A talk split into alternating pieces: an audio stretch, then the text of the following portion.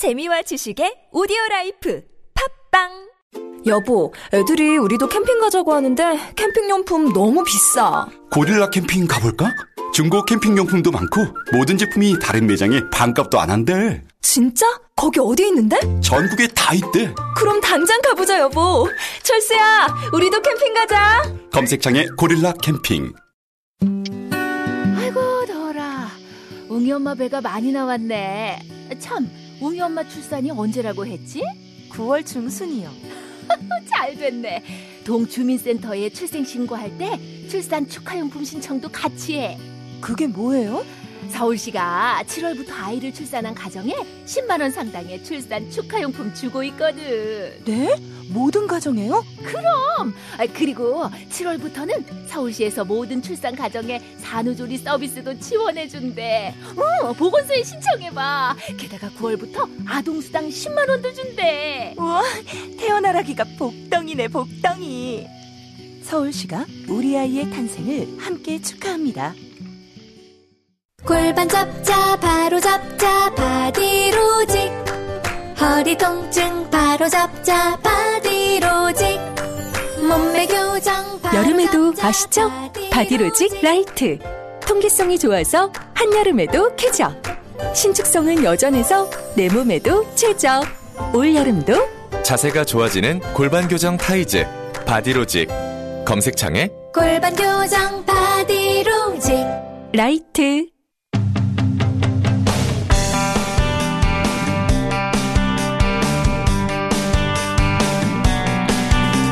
이명박 정부 말기에 MBC 파업이 있었죠. 예. 당시에 이명박 정부 어 이후 그러니까 박근혜 정부가 출범한 이후에 박근혜 청와대 그리고 여당 실세의 추천을 받아서 MBC 경력 기자가 대거 채용됐다. 이런 사실이 밝혀졌습니다. 전국 언론노조 MBC 본부의 김영국 본부장님 나와주셨습니다. 안녕하십니까? 예, 안녕하십니까? 어, 이게 요약하면 파업을 했고, 예. 그렇다가 이제 파업을 접었는데, 박근혜 전 대통령이 후보 시절에 약속을 믿고 파업을 접었는데, 박근혜 전 대통령이 들어간 이후, 그, 청와대 들어간 이후, 어, 약속을 지키긴 커녕 거꾸로 청와대와 여당에서 추천한 기자들이 대거 들어왔다. 이런 거죠? 예, 그 2012년에 이제 170일 동안 파업에 있었는데요. 이 파업의 결과 6명이 해고되고 한 200명 정도, 200명이 넘는 이제 기자, PD, 아나운서 등이 현업에서 쫓겨납니다. 예. 근데 이 쫓겨난 기자들을 빼고 새로 이 기자를 넣기 위해서 당시 무차별적으로 이제 경력 기자들을 MBC가 예. 채용을 하는데 이 과정에서 벌어진 일입니다. 2014년에 경력 기자 12명을 채용했는데 그중 8명이 박근혜 정권의 실세 정치인들의 추천서를 제출했다고 음. 이렇게 보도가 나왔습니다. 이 보도까지는 제가 봤는데, 8명, 어, 그러니까 친박 실세라고 할 수 있는 정치인들이 이 사람을 꼭 MBC 채용해라. 라는 추천서를 받고 들어왔다는 거잖아요, 요약하면. 네. 근데 보도되기로는, 어, 이정현 전 대표, 그 다음에 홍문정 의원, 네. 두분 다 친박이죠. 네. 핵심 친박인데. 이분들 추천으로 입사를 했다는 거잖아요. 네. 그죠? 예. 어, 당시 이정현 씨는 청와대 홍보수석이었고요. 네. 당신은 청와대에 있었고. 예. 홍문종 씨는 당시 새누리당 의원이었죠. 네. 근데 저희가 추가로 좀 확인을 해보니까 아, 추가로 확인했습니다. 예, 이 네. MBC 채용 비리 취재 중인 다른 언론사 기자들한테 좀 확인을 해봤습니다. 그랬더니 아, 이분들 외에도 이동관 전 청와대 수석 그리고 아하. 김행 전 청와대 대변인 그리고 조혜진 전 의원 이런 분들도 추천서를 써준 것으로 확인이 됐습니다. 근데 이제 추천서 내용이 뭐냐 이것도 되게 궁금한데 네. 그 예를 한 가지 좀 들어보겠습니다. 조혜진 의원이 한 경력 기자에게 추천서를 써준 거 보면 이렇게 돼 있습니다. 이명박 후보의 마크맨으로서 전 대선 과정을 함께 취재했고 이후에 청와대 출입 기자로 이명박 대통령과 임기를 같이 했다. 이게 추천서 내용입니다. 이 정도면 믿을 만한 기자니까 써도 된다. 충성심이 있다. 뭐 이런 의미가 아니었을까 싶습니다. 지금 오늘 이동관, 김행, 조혜진 이 세 분의 이름은 처음 공개하시는 거죠? 예. 어, 그러니까, 어, 이재현 당시 수석 외에도 청와대 사람이 둘이 있었고 의원은 또 한 명 더 있었다. 네. 다섯 명이네요, 지금. 여덟 명이 추천을 친박으로부터 받았는데, 실세로부터 받았는데, 어, 두 명이 더 있었다. 아, 그러니까 세 명이 더 있었다, 추천한 사람이. 예. 복수가 아니면 3명이 또 추가로 더 있을 수도 있겠습니다. 예, 더 있을 것 같습니다. 그리고 12명 중에 8명이 특정됐는데 그 중에 4명은 아닙니까? 어, 네 명은 추천서 없이 아, 추천서 예, 없이 예, 입사한 거죠. 들어왔다고 해서 그렇다면 당시 4명이 그럼 야당 성향이었냐? 그건 아니라는 거죠. 그걸 알겠죠. 네, 당시 야당 성향. 그건 아니었던 것 같고. 그게 조직적으로 청와대에서 기자를 MBC 집어넣었다. 이렇게 의심할 정황인 거잖아요. 뭐 그랬다고 보긴 좀 무리가 있는 것 같습니다. 거기까지 무리예요? 예, 여기 네. 친이계 이동관 씨나 뭐 조혜진 씨 같은 경우는 친이계고 또 친이계죠. 예, 당시 네. 뭐 핵심적으로 실세에 있다고 보기는 어렵죠. 근데 여당 성향에서 그러면 그렇죠. 그러니까 당시. MBC 경영진이 네. 성향 검증 차원에서 여권 정치인들의 추천서를 굉장히 신뢰를 했다고 봐야 되는 거죠. 아, 그렇구나. 예. 그러니까 기자를 채용할 때 네. 여권의 인사들이 추천한 사람은 합격시켜 주는 것으로. 예. 아하. 그리고 이 채용을 진행한 헤드 헌팅 업체 사장이 또 그 문제가 있다고요?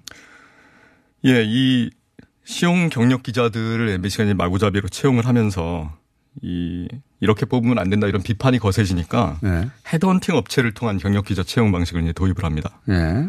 근데 이 업체가 프로매치 코리아라는 업체인데 이 업체 부사장이 권재홍 당시 MBC 부사장의 동서라고 합니다. 그 당시 감사국이 이건 경쟁 입찰해야 된다 이렇게 수의 계약하면 안 된다 했는데 권재홍 씨가 지시해서 이 업체가 선정됐다 그러고요. 아, 그 진행업체는 부사장의 동서가. 네. 예. 이 문제가 되니까 그 다음엔 경쟁 입찰을 하긴 했습니다. 그런데 이번엔 권재홍 씨가 직접 심사위원으로 들어갔고 사전 평가에서 최하위를 받은 이 업체였는데 이 권재홍 씨가 심사위원 들어 들어간 곳에서 이 심사에서 최고 점수를 몰아주면서 최종적으로 선정이 됐습니다. 아, 그, 그 절차는 거쳤는데 결국은 그 업체가 되긴 예, 했네요. 근데 더 큰 문제는 채용 방식인데요. 일반적으로 언론사는 공개 경쟁 채용을 원칙으로 합니다. 근데 특이하게도 헤드헌팅 방식을 채용했고 또 헤드헌팅 방식이라고 해도 이 헤드헌팅 회사가 좋은 인재들을 직접 찾아서 이제 네. 추천해 주는 게 일반적인 방식이잖아요. 근데 MBC에서는 보도 간부들이 회사의 경영진들이 지원자들을 찾아서 헤드헌팅 업체에 명단을 넘겼습니다. 그러니까 결국 MBC 간부들이 자기들이 뽑고 싶은 사람을 다 골라서 밀실 채용하면서 아. 마치 헤드헌팅 업체를 통한 공개 채용인 것처럼 세탁을 한 겁니다. 그래서 인척 회사를 쓸 수밖에 없었군요. 예, 이러면서 헤드헌팅 업체에다 2억 원을 줬는데 아, 그걸로 예. 또 2억을 줬어요? 기자 한 명당 1,700만 원 준 겁니다. 근데 이게 사실이라면 권재홍 전 부사장은 이 업무상 배임, 업무 방해, 그리고 형법상 입찰 방해죄 여기에 해당하는 범죄를 저지른 게 아닌가. 아, 굉장히 재밌게 그때 MBC가 돌아갔네요. 그러니까 부사장의 인척 회사를 쓰고 근데 그 인척 회사가 실제 사람을 찾아온 게 아니라 실제 고용된 사람들은 어, 경영진들이 찾아서 거기다가 네. 넣고 그리고 그 중에 경력 기자 중에 8명, 12명 중에 8명은 어, 친박 실세들이 예, 추천서를 써줬고 추천서를 써줬고 콩가루 주반이 됐네요. 그게 이제 그 최근에 이제 밝혀지는 거죠. 근데 그런 기자들이 그렇게 채용돼서 일을 잘하면 될 거 아닙니까? 네. 한편으로는 그렇게 생각하는 분도 있을 수 있습니다. 근데 그 그분들이 그러면 어떤 기사들을 다뤘어요? 이분들이 애초부터 네. MBC 파업으로 이제 쫓겨난 기자들을 대체한다는 것을 다 알고 계셨을 겁니다. 당시. 워낙 뭐 말들이 많았으니까요. 그 면접 과정에서부터 받았던 질문이 노조 가입할 거냐? 아, 그 질문을 하면 안 되는 건데, 원래. 예, 노조에 가입한 경력이 있냐? 예. 실제로 평가 사례를 보면요. 그 면접자 중에 한 사람인 국장이 입사 지원자에 대해서 이렇게 평가해 놨습니다. 리포트 잘하고 인성도 좋은데 노조에 대한 시각에 심각한 문제가 있다. 그러면서 최하점을 부여한 케이스가 확인이 됐습니다. 이건 명백한 부당노동 행위고 불법 행위입니다. 근데 이렇게 입사하신 분들이 이제 보도를 잘하면 괜찮은데 예. 예, 다 핵심 자리로 갔습니다. 이렇게 경력으로 들어오신 분이 정치부장, 사회부장, 편집부장, 아, 예, 부장. 보도부의 핵심 부장들을 다 아, 차지했고요. 그 자리에 꽂으려고 한 거군요. 일부러. 예. 그리고 나서 이제 세월호 사건, 그다음에 역사교과서 국정화, 그다음에 최순실 게이트 여기서 이제 MBC가 저지른 편파 왜곡 보도에 이분들이 다 동원이 된 겁니다. 태극기 집회를 칭송한다. 네. 태극기 집회를 유일하게 MBC가 칭송했습니다. 예. 당시 MBC가. 아, 또- 그런 보도들이 이런. 배경하에 나온 것이군요. 네. 아하. 이해했습니다. 그리고 방문진 이사 선임도 또 어, 논란이 된 걸로 아는데 박문진에서 해임한 분이 다시 박문 어, 박문진 이사로 오지 않았습니까? 예, 이 방송통신위원회가 최근에 MBC 관리감독 기구인 박문진 이사를 선임을 했는데 여기 최기화 씨와 김도인 씨가 포함이 됐습니다. 근데 이 김성태 자유한국당 원내대표가 이 두 사람을 콕 집어서 반드시 관철시키라고 네. 김석진 방통위원에게 압력을 넣은 사실도 드러났습니다. 근데 이분들이 다 MBC의 이 임원을 지내면서 네. 어, 이 편파 왜곡 보도를 주도하거나 이 MBC의 국정원에 동원한 MBC 장악에 이 협력한 분들입니다. 네. 박문진이 이분들을 해임시켰는데 작년에 네. 한 분은 이제 해임 직전에 사표를 냈고, 근데 방통위가 다시 이분들을 박문진 이사로 선임을 한 겁니다. 그러니까 MBC 내에서 어, 국정원에 협조하였다, 협력하였다 이런 이유로 어, 박문진이 해임한 사람들을 다시 야당에서 그러면 박문진 방통위로 가, 아니, 박문진으로 가 헷갈립니다. 네. 방통위는 관리기관이고 박문진은 MBC의 관리기관. 예. MBC에서 쫓겨났는데 예. 이제 MBC 관리감독 기구 이사로 꽂아 넣은 거죠. 그런 거예요. 대단합니다. 이게 정치권이 공영방송 이사를 선임하면 어떤 일이 벌어지는가를 잘 보여준 것 같은데. 이게 보통은 거꾸로 벌어지거든요. 네. 그러니까 현 여당이 이렇게 밀어넣거나 하는 건 있는데 네. 과거의 사례 그 예를 들어서 박근혜 이명박 시절에는 조용히 조용히 그렇게 해서 밀어넣었죠. 근데 이번에는 거꾸로 그 자유한국당 쪽에서 이 혐의가 여러 가지 불법적인 혐의가 드러나서 해임된 사람들을 그 위로 올려놨네요. 네. 예. 대단한데요?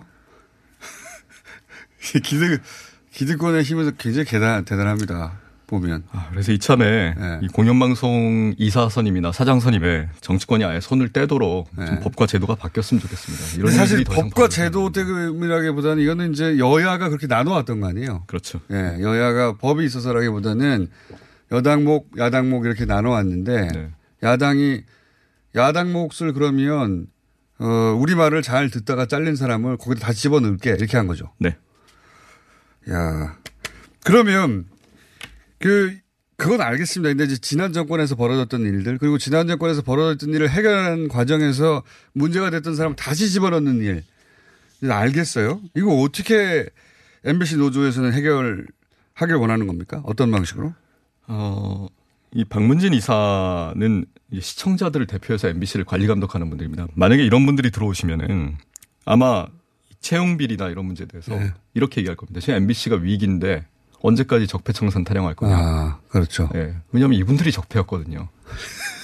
그래서 이런 문제는 결국은 정치권이 완전히 손을 떼야 됩니다. 음. 근데 정치권에서 지금 논의되고 있는 법은 아예 여당 뭐 일곱 여, 야당 여섯으로 나누자 이런 나눠 네, 먹기를 가지고 가지고 한다, 예, 여전히. 논의를 하고 있는데 이렇게 가지고 방송이 정치적으로 제대로 독립할 수 있겠나? 또 휘둘리지 않나? 음. 그게 한 가지가 있고요. 또 한 가지는 그리고 근데 이제 이런 것도 있습니다. 예. 그 말씀은 충분히 이해가 되는데 이미 지난 10여 년간 그렇게 한 방향으로 확 틀어놓은 MBC를 그러면 자체적으로 다 해결할 수 있어야 하잖아요, 문제들을. 네. 그러면 MBC가 자체적으로 그런 문제를 해결할 수 있는가 하는 것도 의문이 들긴 합니다. 이건 시청자들께서 감시를 해 주셔야죠. 그 올해 초에 이제 문재인 대통령이 강원랜드 채용 비리에 대해서 부정 입사자 전원의 채용을 취소하라고 지시하신 그렇죠. 거 있지 않습니까? 이게 그대로 이행이 됐고요.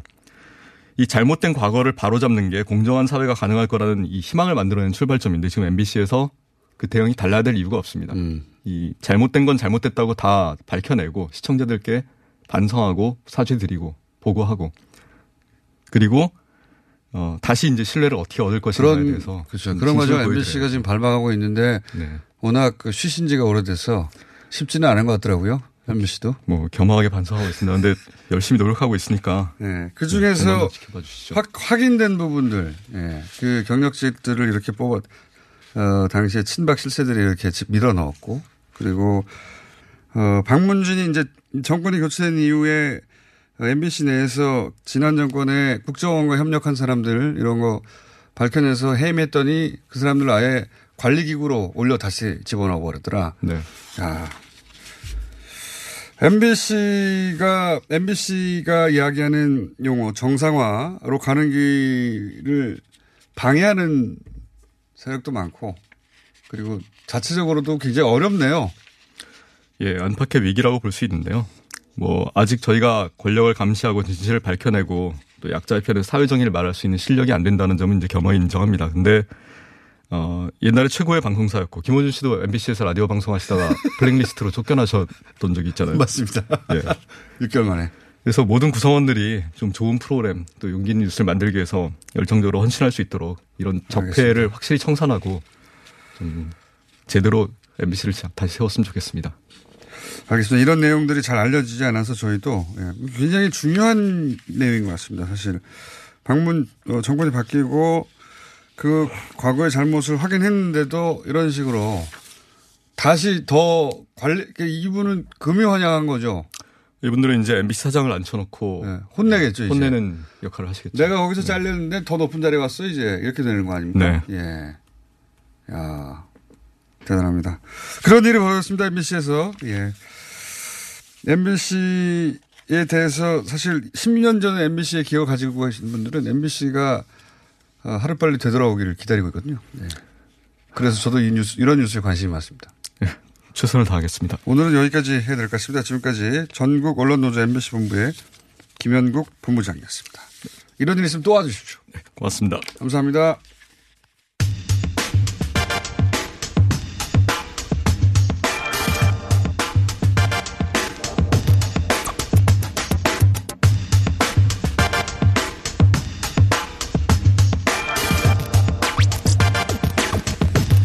자, 어, 이제 곧, 예, 이제 8월 다 갔죠? 9월에 일본에서 차기 종리가 결정됩니다. 차기 총리. 현재는 아베 신조죠.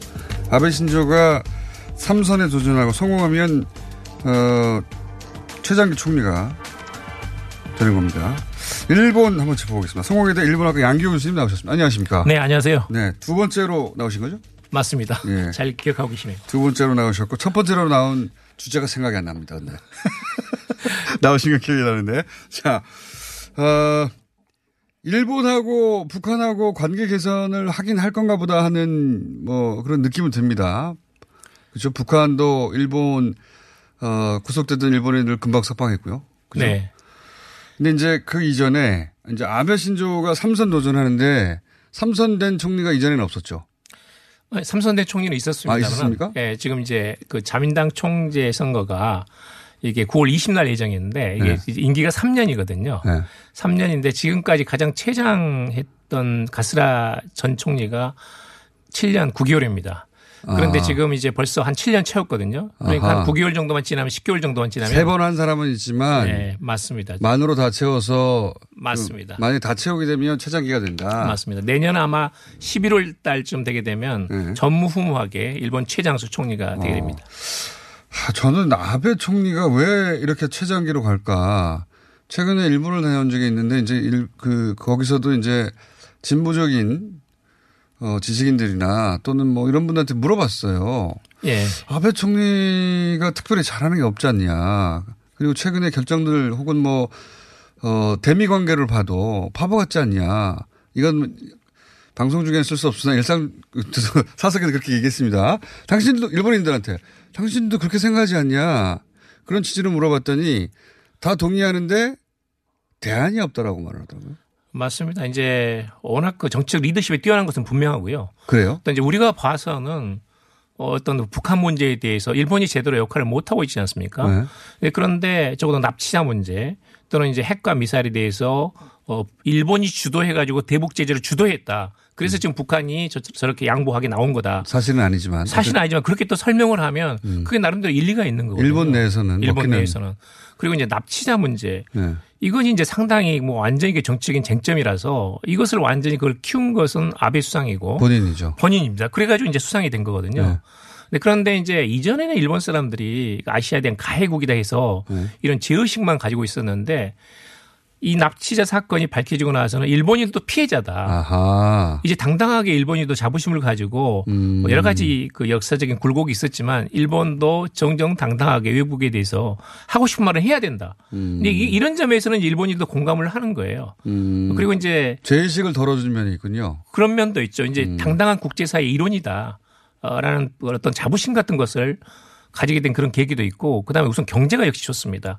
경제가 저는 큰 변수라고 보는데 아베노믹스가 이제 그동안 성과가 있었거든요. 예를 들면 10년 전에 유혹 구인 비율이 0.45였습니다. 네. 지금은 어, 1.08이거든요. 네. 그러니까 이제 완전 고용에 가까운 겁니다. 그러니까 적어도 취업 사정은 두 배 이상 좋아진 거예요. 음. 근데 그건 이제 역시 아베 수상 공이 큽니다. 돈을 엄청나게 풀었거든요. 그렇지 않습니까? 돈도 풀고 뭐 엔도 다운 시켰고 네. 했지만 기본적으로 이전에는 장기 불황이 한 20년 정도 되다 보니까 더 이상 처방이 없다. 이제 거의 죽은 목- 목숨이다. 음. 이렇게 생각을 했었는데 아베 수상이 와서 그렇지 않다. 아베노믹스를 한번 마지막으로 해보자 해가지고 일본 국민들도 지지하고 그게 이제 뭐 말하자면 효과가 나타나니까 그런 점에서는 역시 지금 10대 20대 지지율이 높거든요. 음. 원래 자민당은 보수정당이고 노인정당인데 지금은 어, 의외적으로 이 10대 20대 지지율이 높습니다. 취업률이 좋으니까요. 당연히 그럴 수밖에 없고요. 10대 20대 지지율도 높다. 그러니까 이제 국내 정치인을 잘 관리한 측면이 있는 거네요. 기본적으로. 맞습니다. 맞습니다. 예.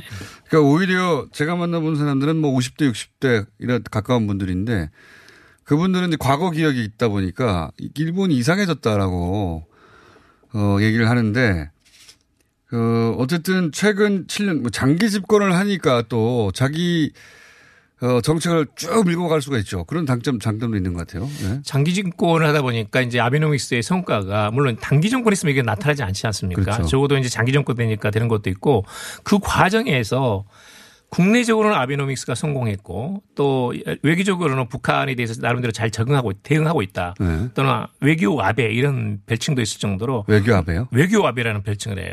그러니까 외교는 너무 못하는 거 아닌가요? 못하는 것 같은데도 트럼프 대통령 상대로는 예를 들면 이렇습니다. 외국에 자주 나가거든요. 그런데 음. 자주 한 나가- 7년 8년 되다 보니까 예. 예를 들면 독일 메르켈이라든지 네, 여러 번 만났겠죠. 여러 번 만나는 거예요. 지금 그러니까 음. 예를 들면 이제 러시아 푸틴 대통령 같은 경우는 거의 한 뭐 20번 가까이 만났다고 그래요. 음. 양자 간의 어떤 신뢰 관계도 있고.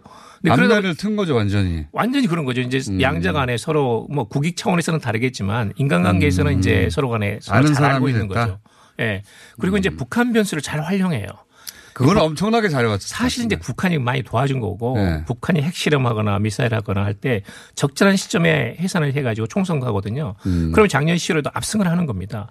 근데 그런 게 상당히 이제 그 운도 따르고 그걸 정책인 쟁점화 시켜가지고 우리가 봐서는 상당히 이제 이게 좋지 않은 면이 있지만 나름대로는 정치적인 외교적인 리더십을 나름대로 발휘해 온 거예요. 일본 그 이런 것도 있는 것 같습니다. 트럼프 대통령하고 만나서 사실은 상당히 굴욕적인 모습을 몇 번 보였는데, 근데 일본의 언론들이 그거를 지적하기보다는 그 뭐랄까 감싸주고 해명하는 식의 보도가 많더라고요. 그러니까 이제 일본인들한테는 이게 미일 네. 동맹이라는 것은 아주 이건 그 어떤 필수적인 거거든요. 네. 이거 이건 아주 일본 외교의 근간입니다. 그러니까 일본은 동맹보다 훨씬 더 강력하죠. 훨씬 강하죠. 미국으로서는 이제 미일 동맹에 대한 어떤 priority는 굉장히 우선순위 높기 때문에 그러니까 이제 일본 수상이 되면 제일 중요한 것이 미일 동맹을 안정적으로 만들어 네. 나가야 돼요.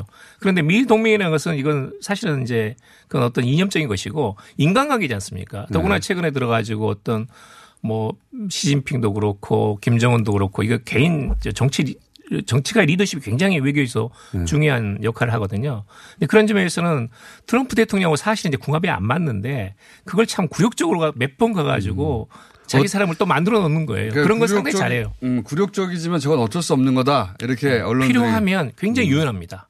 어, 이건 이제 예를 들면 위안부 문제도 그렇고 미일 관계도 그렇고 본인이 필요하다고 그러면 굉장히 실용적이고 유연하게 잘 대응을 해요. 그래서 그러니까 이게 잘 그거를 그렇게 표현해 줄 않습니다. 수도 있지만 만약에 언론이 굉장히 비판적으로 바라보면 뭐 자존심도 없고 굴욕적이고 그리고 뭐 그 왜냐하면 미국 언론에서 노예적이라는 표현도 나왔으니까요. 맞습니다. 미국 언론이 보기조차 맞습니다. 그런데도 그러니까 그 언론 환경도 굉장히 아베 정권의 우호적인 거 우호적이에요. 지금은 오래됐기 때문에 그런 것도 지금은 예전에는 예를 들면 이제 그 NHK라든지 이런 네. 중립적인 그런 그 방송들이 있었거든요. 또 신문도 있었고 지금은 노골적으로 아베 수상에 대해서 비난을 못 해요. 음. 근데 그렇게 하다가는 큰 불이익을 당한다는 것이 이 초조감이 있거든요. 네. 불안감이 있고. 근데 그러다 보니까 일본 내에서 어 전반적으로 아베 수상을 지지하는 그런 여론의 흐름이 있거든요. 그건 뭐 여론뿐만 아니라 자민당 내에도 마찬가지고 어떤 뭐 국회뿐만 음. 아니라 어떤 전반적인 어떤 우파들의 정치가들의 지지도 있지 않습니까? 아 이걸 참 그 바꾸기가 굉장히 어려워요. 그 제가 또 그 부분에 대해서도 물어봤는데 여러 층에 있는 뭐 네. 그 이제 관료였던 분들이나 아니면 뭐 영화 감독하는 사람들이나 아니면 사업을 하는 사람들 그 중에서 이제 일본 내에서는 상당히 진보적인 축에 속하는 분들에게 물어보니까 그런 얘기를 하더라고요. 그, 어, 한국의 이명박 박근혜 시절에 예. 언론들이 눈치 보면서 사실 기자 않았냐. 음, 일본도 그런 상황으로 가고 있다. 음, 일본도 아베 정권이 개- 장기 집권하게 되고 예. 그런 그러니까 문제가 많음에도 불구하고 계속 그 권력은 이어지다 보니까 어 압력을 느낀다. 그게 실제 구체적으로 언론에 어떤 압력을 주느냐 안 주는지까지는 모르겠는데 그래서 언론들이 그렇게 사실 긴다는 거예요. 자기들이 보기에는 그래서 내부자들이었던가요? 예. 예. 네. 지금 MBC 사장님 최성호 어, 사장이 이제 그 이전에 감독으로 그 영화 같은 상황이 일본에서도 벌어지고 있다. 맞습니다. 지금은 거의 그 보이지 않는 암묵적인 지배, 네. 통제 구조 이런 것들이 분명히 있고 언론도 사실은 이제 노골적으로 아베성을 비판하는 좀 아- 아마 아사히 신문 정도. 네. 그런데 본인이 산케이라든지 우파 신문 기자들을 자주 만나요. 편집 공장들도 자주 만나고 그리고 본인이 그렇게 산케이는 우리나라의 조선일보 보다 더 강성인. 예. 저, 저는 거기는 조금 언급을 회피합니다만 예. 산케이 신문은 본인이 매일 읽는다는 말을 본인은 아니지만 측근들이 이야기를 해요. 네. 극우 신문이죠. 예, 극우 신문이에요 거의. 굉장히 극우 거의 신문이죠. 중국 한국 때리기 말고는 내용이 네. 없다고 할 정도로 혐한의 예, 혐한 혐중의 아주 네. 그 어떤 상징이거든요. 그러니까 이제 그, 아, 읽으면 안 되는 신문 아닙니까? 일본 총리 정도 되면. 그런데 이제 일본이 예를 들면 네. 북한이라든지 북한에 의해서 직접적으로 공격을 받을 수 있다는 위협을 느낀다든지 실제로 이제 일본 상공으로 미사일 자주 지나가지 않았습니까? 그리고 이제 어떤 납치자 문제라든지 이런 부분에 대해서 상당히 위기감을 느끼거든요. 또 이제 중국의 쌩까꾸 열도를 둘러싼 어떤 네. 그 어떤 용토 갈등도 있고. 근데 그런 점에서는 역시 당당하게 좀 더 어그레시브하게 공격적으로 일본의 주장을 강력하게 외국에 이야기하는 게 낫다라는 생각이 점점 드는 거예요. 그리고 20년 동안 장기 불황이지 않았습니까? 네. 지금 중국에 비해서 뭐 상대적으로 이게 국력 차이가 지금 한 3분의 1 수준으로 떨어지고 있거든요. 그러니까 이제 어떤 상대적인 열등감 또는 상대적인 박탈감. 이런, 어, 네. 이런 것들을 잘 모아가지고 어떤 내셔널리즘 쪽으로 몰고 가면 음. 사람들은 따라오는 거예요. 여론도 일반 국민들이 있기 때문에 일반 국민들이 반하는 여론을 계속 쓸 수는 없는 거잖아요. 그런 면에서는 어떤 추종해 나가는 음. 아베의 추종 세력이 산지하는 그런 상황이죠. 그래서 일본 전체가 극우의 멘탈리티 방향으로 가고 있다고 걱정하고 있더라고요. 거기서는. 예. 저는 이제 꼭 그렇게는 생각하지 않습니다만 네. 이제 건전한 어떤 어떤 저 중도 세력은 많이 있고 적어도 이제 절반 이상의 일본 국민들은 이 과거 전전에도 일본이 잘못했다. 예를 들면 지금 아베 수상이 임시 국회 가을에 이때 지금 제일 먼저 하려는 게 당선되자마자 헌법 개정안 그렇죠. 그거 제출하려고 하는데 전쟁을 하- 다시 할 수 있는 국가. 국민들이 지금 50% 이상 반대하거든요. 네. 야당도 반대하고 있고. 그 여당 내에서 지금 반대가 심해요. 음. 왜냐하면 이건 당선되면 본인한테 3년 임기가 보장되는가 동시에 이게 마지막이기 때문에 바로 레임덱 시작됩니다. 이제. 음. 그래서 이제 아마 아, 3선 이상 연임은 안 되는 거고. 안 됩니다. 이게 이제 아하. 원래는 재선까지만 됐었는데 또 다시 음. 그것을 당규를 개정을 해가지고 맞아요. 그거 삼선으로 늘려 자기가 바꿔서 자기가 자기가 바꿨습니다. 자기가 돼서 무투표 당선된 거예요. 예. 근데 이번에는 마지막이기 때문에 예. 아마 제가 생각하기로는 아마 헌법 개정 무리하게 추진하다가 도중에 낙마할 수도 있습니다. 음. 예. 근데 이제 이번에 왜냐하면 이제 일본은 내각제이기 때문에 자민당의 총재가 되면 말하자면 어 민- 자동적으로 수상이 되죠. 그렇죠. 네. 민주당의 지금 우리나라로 비유하자면 민주당의 당 대표가 되면 똑같은 구조는 아니죠. 비유적으로 말하자면 당 대표가 되면 대통령 역할을 하는 것과 마찬가지예요. 맞습니다. 이제 예. 다수당의 총재가 의원 예. 내각제에서는 수상이 되는 거니까. 굉장히 이상하다고 우리 입장에서는 내각제를 겪지 않은 우리 입장에서는 그렇죠. 우리는 이제 우리가 각자 우리 손으로. 직접 대통령을 네. 뽑는데 일본으로서는 국민들은 그 권한은 없습니다. 그게 이상한 어, 구조죠. 본인이 원하는 정당에 투표를 하면 그 네. 정당 국회의원들하고 네. 예전에 국회의원들만이 수상을 뽑았거든요. 총재를. 근데 지금은 한 몇십 년. 전부터 들어가서 당원이 405표가 있고 또 국회의원도 405표가 있어요. 네. 그래서 약간은 지금은 민의가 반영될 수 있게 그렇게 그럼 체육관. 선거나 마찬가지죠. 민의가 반영된다고 해도 405명인데요. 그 어쨌든 그래서 민주당의 당 대표가 되면 대통령이 되, 물론 거기 수상이라고 부르고 네. 의회 시스템도 다르긴 하지만 우리랑 비유 쉽게 비유를 하면 민주당 당 대표가 대통령이 되는 구조입니다. 나는 그 그렇습니다. 사람 대통령을 안 뽑았는데 예. 예. 그래서 일본은 정권 교체가 거의 안 되죠. 정권 교체 이제 2009년에 한번 민주. 예, 민주당으로 정권 교체가 됐으니까요. 한 번 되지 않습니까? 한 번. 역시 일본은 보수적인 국가입니다. 어, 일본 국민들도 굉장히 보수적이고 그 체질이 잘 바뀌지 않아요. 그러면 이번 자민당 총재에서도 아베가 이길 확률은 대단히 높습니까? 거의 이변이 없는 한은 100%입니다. 그래요. 지금 상태는. 네. 그건 일본에서도 똑같이 얘기하더라고요. 예. 지금은 이제 100%라고. 그동안 장기 정권 하다 보니까 라이벌이 제대로 못 나오고 음. 어, 이거, 새로운 비전을 이렇게 내세워 가지고 할 만한 사람도 없고 또 지금 당장은 일본 국민들이 위기감도 있고 안정감도 동시에 느끼고 있기 때문에 당분간은 좀 관망하자 한 번 더 가자 이런 심리가 강한 것 같습니다. 그러면은 그냥 우리가 알던 일본이 계속 이어지겠군요. 당분간은. 아마도 3년간은 네. 아마 크게 바뀔 가능성은 낮다 이렇게 보시면 될 것 같습니다. 최승호 PD 시절에 만든 영화 내부자들이 아닌 공범자들이군요. 네. 제가 잘못 얘기했습니다. 내부자들이라고 말해놓고 이거 제목 아닌 것 같은데 싶었는데, 예. 내부자들은 뭐였죠? 아, TV 프로그램 이름이군요. 최근에 종편에. 자, 교수님 오늘- 여기까지 듣고요. 어, 당선되고 나면 또 한번 모시겠습니다. 알겠습니다. 감사합니다. 오늘 말씀 여기까지 듣겠습니다. 성공회대 일본학과의 양기호 교수님이었습니다. 감사합니다. 네, 감사합니다. 오빠, 오빠한테서 매력적인 향기가 나는데? 어, 역시 박지희. 한 방에 알아보는구만. 헤이브로 올인원 파워바로 샤워하고 왔지? 아, 이 오빠 여자들이 좋아하는 건 어떻게 알고? 확실히 헤이브로 올인원 파워바 쓰는 사람 옆에 가면 뭔가 다른 느낌이 있어. 은은한 향기가 나면서 어, 또 섹시해 보이기도 하고. 그래서 이 오빠가 쓰는 거 아니겠니? 박지희가 추천하는 올인원 향수 비누. 지금 포털에 헤이브로 검색하세요. 오늘 녹음 끝나고 한 잔? 술 끊는다며 술 끊겠다는 결심들 많이 하시는데요. 네. 쓸데없는 짓 하지 마시고요. 네, 술 친구미 있잖아요. 아니 다들 술자리만 있으면 오라고 난리잖아. 술친금 들고 가야지. 술친금을 그렇게 퍼주니까 부르지. 술친금이 있어야 술자리가 오래 간단 말이야. 내 친구들이 전부 다 술친금 인정했어. 오빠도 한 잔 콜? 그렇다면 가지야. 네이버에 술친금을 검색하세요.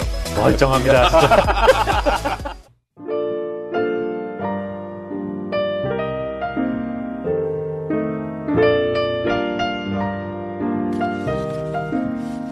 자, 불친절한 AS. 예. 뉴스공장 중간에 이름 소개 좀 해주십시오. 노 무슨 변호사라고 했는데 잘 모르겠네요. 노영희 변호사님이었습니다. 네. 아, 그리고 베트남. 예. 아시안 게임 축구 4강에 베트남 역사상 최초로 갔다고 하죠. 박항서 감독님 인터뷰 좀 해주세요. 지금은 토너먼트가 진행 중이니까, 예, 전화하면 이제 집중력이 흐트러질 것 같아서 일부러 안 하고 있고요. 예. 그렇지 않아도 결과가 나오면, 예, 추진하려고 합니다. 9월 3일 방송의 날 한국 방송대상 작품상 수상을 축하드립니다. 뭐 당연한 거 아닙니까? 네. 겸손하기 힘드네요, 정말. 계속 상을 줘가지고. 그리고 최일구 허리케인 라디오 문자가 계속 오고 있어요. 이거 진짜 최일구 화이팅을 왜 이 아침에 보내시는 겁니까? 2시에 방송을. 이건 실수가 아니에요, 이건. 예, 매크로입니까? 그만 보내세요, 이제. 자, 여기까지 하겠습니다.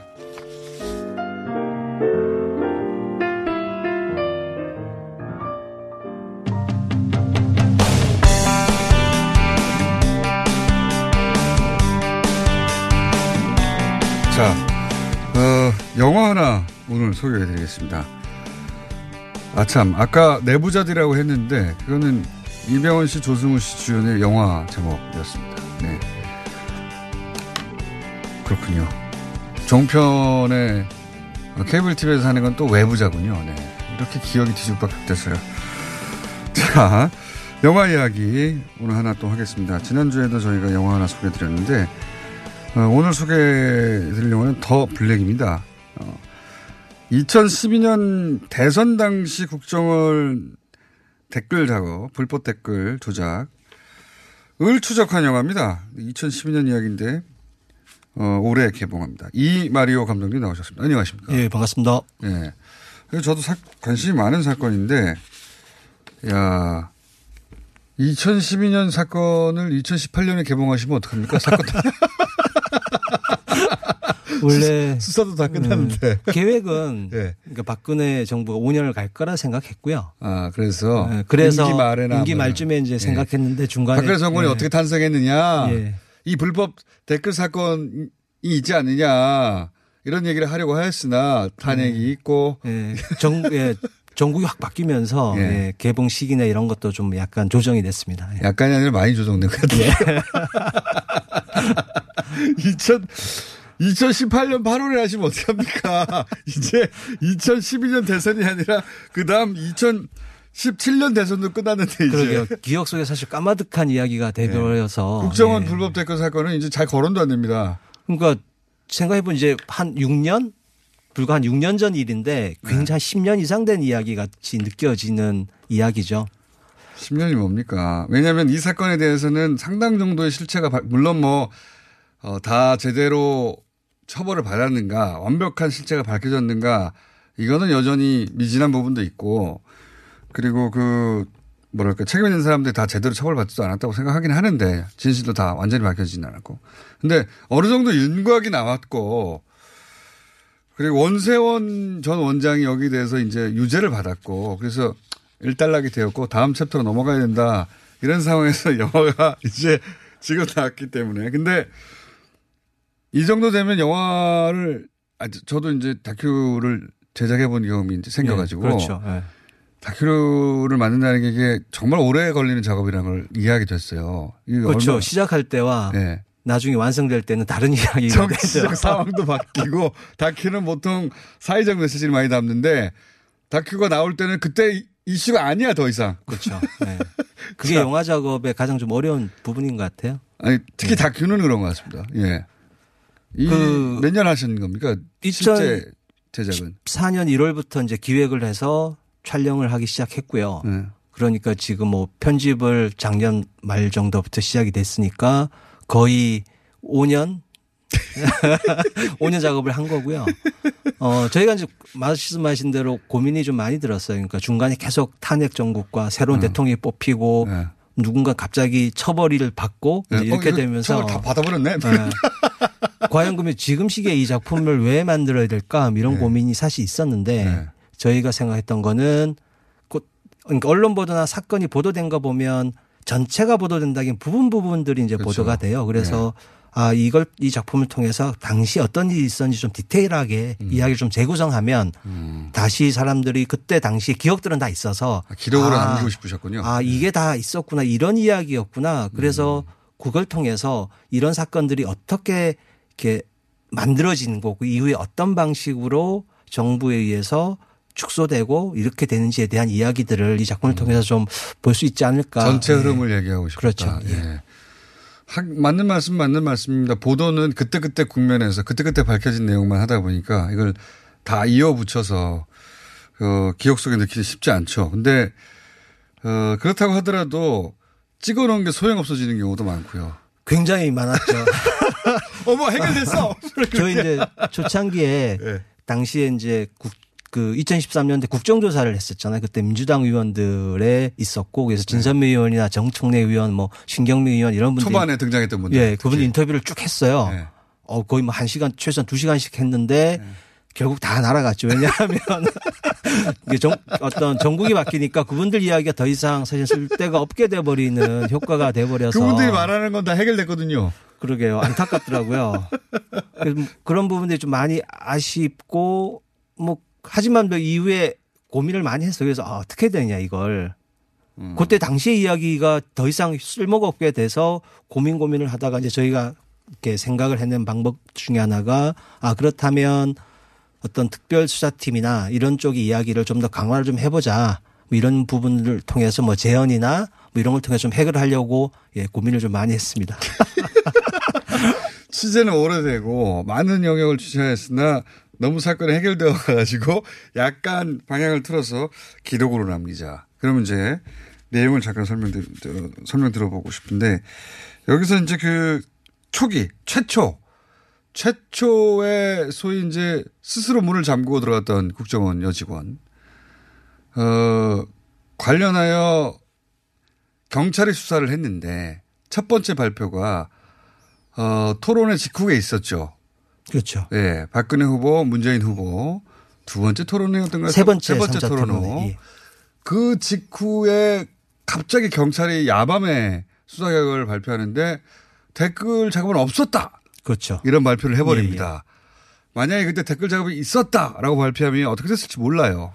그러게 그 이후에도 이제 대선 끝나고 나서 한 여러 기관이 조사를 했었어요. 네. 그러니까 만약에 그 발표가 없었다면 투표를 어떻게 했을 거냐를 실제로 박근혜를 찍은 사람과 문재인을 찍은 사람 대상으로 했는데 결과가 뒤집히더라고요. 그렇죠. 예. 사실 영향을 미쳤다고 봐야 되겠죠. 영향을 물론 뭐 그 여론조사는 어, 대선 이후에 한 거니까 딱 그대로 된다고 보기 힘들어도 어쨌든 영향을 미쳤을 법한데 어느 정도는 근데 그거를 조사하는 경찰의 CCTV가 있었어요. 그렇죠. 예. 그 CCTV를 원본을 확보하셨다면서요.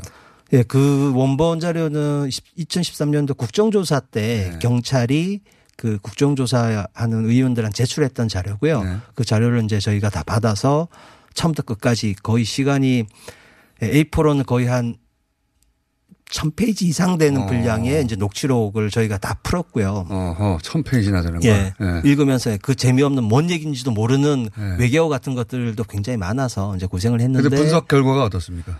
해 보니까 경찰은 그때 당시에는 아주 일부만 잘라서 냈거든요. 그렇죠. 예, 그래서 모르는 것으로 경찰은 댓글 작업이 없었던 것으로 발표했단 말이죠. 실제로 거기에 보면 뭔가 증거가 나온 게 나와요. 어, 아, 어, 이, 이거 위험한 거 아니야? 이렇게 하면 안 되는 거 아니야라고 본인들끼리 얘기를 계속해요. 아. 그게 수시로 한 번에 쭉 나온 게 아니라 중간중간에. 예, 중간중간에 계속 나오고 그것들 어떻게 할 거냐에 대해서 회의 회의를 CCTV가 있지 않은 곳에서 하는 것 같아요. 아하. CCTV가 늘 거기 녹화를 하고 있으니까 그렇죠. 그리고 다시 들어와서 또 작업하고 아하. 또 중요한 얘기는 보면 중간에 우르르 나가요. CCTV가 있으니까. 네, 나가서 뭔가 얘기하고 들어와서 또 하고. 근데 중간 중간에 보면 어, 이거 위법적인 상황이 있다라고 발견한 정황들이 계속 나온다는 거죠. 예, 계속 나오죠. 그 정황만 봐도 네. 오 뭔가 발견됐구나라고 느껴질 수 있는 지점들이 있는 거죠. 음. 근데 이게 16일 날 밤에 댓글이 없다라고 얘기를 하죠.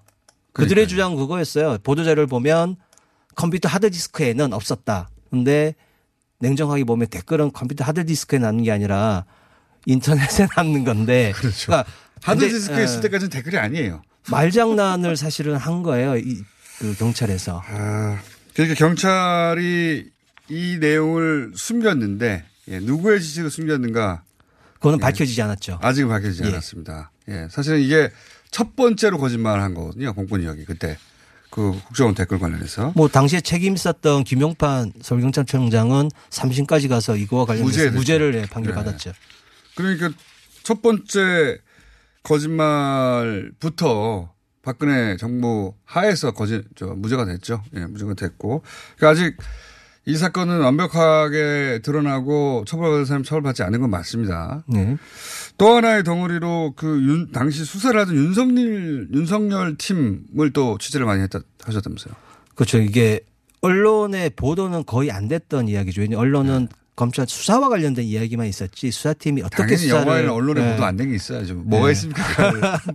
어, 예, 영화 보시면 재밌는 그리고 아 검찰이라고 하는 속성이나 예. 내부에서 당시에 검 수사를 했던 검사들이 무엇을 느꼈는지에 대한 이야기들이 나와요. 좀 얘기해 주셔야지 그럼 어떤 아, 그거는 영화를 보셔야 될 것 같고요. 아니 영화를 보기 쉽지 않아요 지금 그러니까 조금이라도 미끼를 던져 주셔야지 그 보든 말든지 하죠. 검찰 특별수사팀 안에서 굉장히 많은 일이 있었죠. 예를 들어서 댓글을 해서 아이디를 발견됐던 과정들이 네. 거기서 이제 이야기를 할 수 있거든요. 그러니까 어떤 검사가 몇 달 동안 그 국정원 아이디를 미친 듯이 뒤졌나 봐요. 네. 딴일 안 하고 욕 먹을 짓이죠. 지금 그게 문제가 아닌데 근데 거기서 발견이 되죠. 그게 실마리가 돼서 지금 현재 원세훈이 유죄 판결 받게 되는 거예요.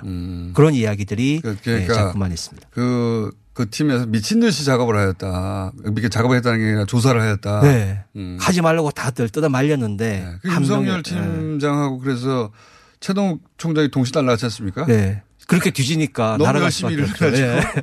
아, 그때 당시에 고충. 예, 고충과 이- 좌절. 그다음에 사실 당시 이 영화 잘렸는데 촬영 왔을 때만 예. 해도 그분들이 복권이 안 됐을 때잖아요. 전혀 안 됐죠. 예. 그래서 저희도 이제 백방팔방으로 이렇게 이렇게 해서 찾아가서 어떤 이렇게 비공식적인 혹은 언론에서 얘기하면 안 되는 지점이라서 아, 그거 예, 재밌겠네요. 예, 말을 좀 못 드리겠는데 어쨌든 간에 그런 부분들을 뭐 말, 최대한 영화로 다 찍어놔서 영화로 나오는데 말을 못 하십니까? 하나. 영화를 보시면 왜 말을 못 했는지를 아실 수가 있을 거예요. 아, 욕을 합니까? 아, 그렇지는 않고요. 네. 저희가 이제 검사가 못 나오기 때문에 한국에서 못 나오니까 저희가 재연을 해요. 아, 검사, 당시 이제 참여했던 검사로부터 들었던 증언을 예. 그 해당 검사 직접 못 나오니까 대역을 세워서 재현하는군요. 예, 그 특별수사팀 검사하고 굉장히 친했던 검사를 제가 재연을 시켜서 어떤 일이 있었는지 그 사람 입을 통해서 예, 들을 수 있습니다. 그러니까 무슨 또 일이 있었는지 좀 말씀해 주셔야지. 이 영화 지금 이게 지금 CGV가 전국에 다 깐 영화가 아니에요. 그러게요. 예, 뭐 그러니까 더 재밌, 재밌을 것 같다는 생각을 불러일으켜 주셔야죠.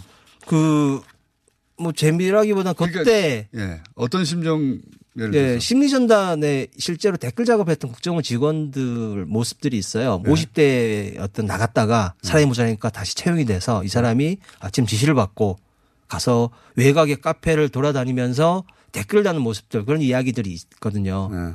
그러니까 보고 있으면 왜 국정원 직원이 저러고 있을까에 대한 의문이 들 수밖에 없는 거죠.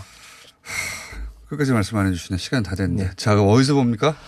어, 9월 13일 날 개봉하고요. 네. 근데 볼 수, 어디에서 볼 수 있지? 저도 말씀은 잘못 드리겠어요. 왜냐하면 날짜는 잡혔는데 개봉관이 사실 많지가 않아서. 더 블랙의 예. 이마리오 감독이었습니다. 검색을 예, 예. 많이 해주시면 좋겠습니다. 안녕!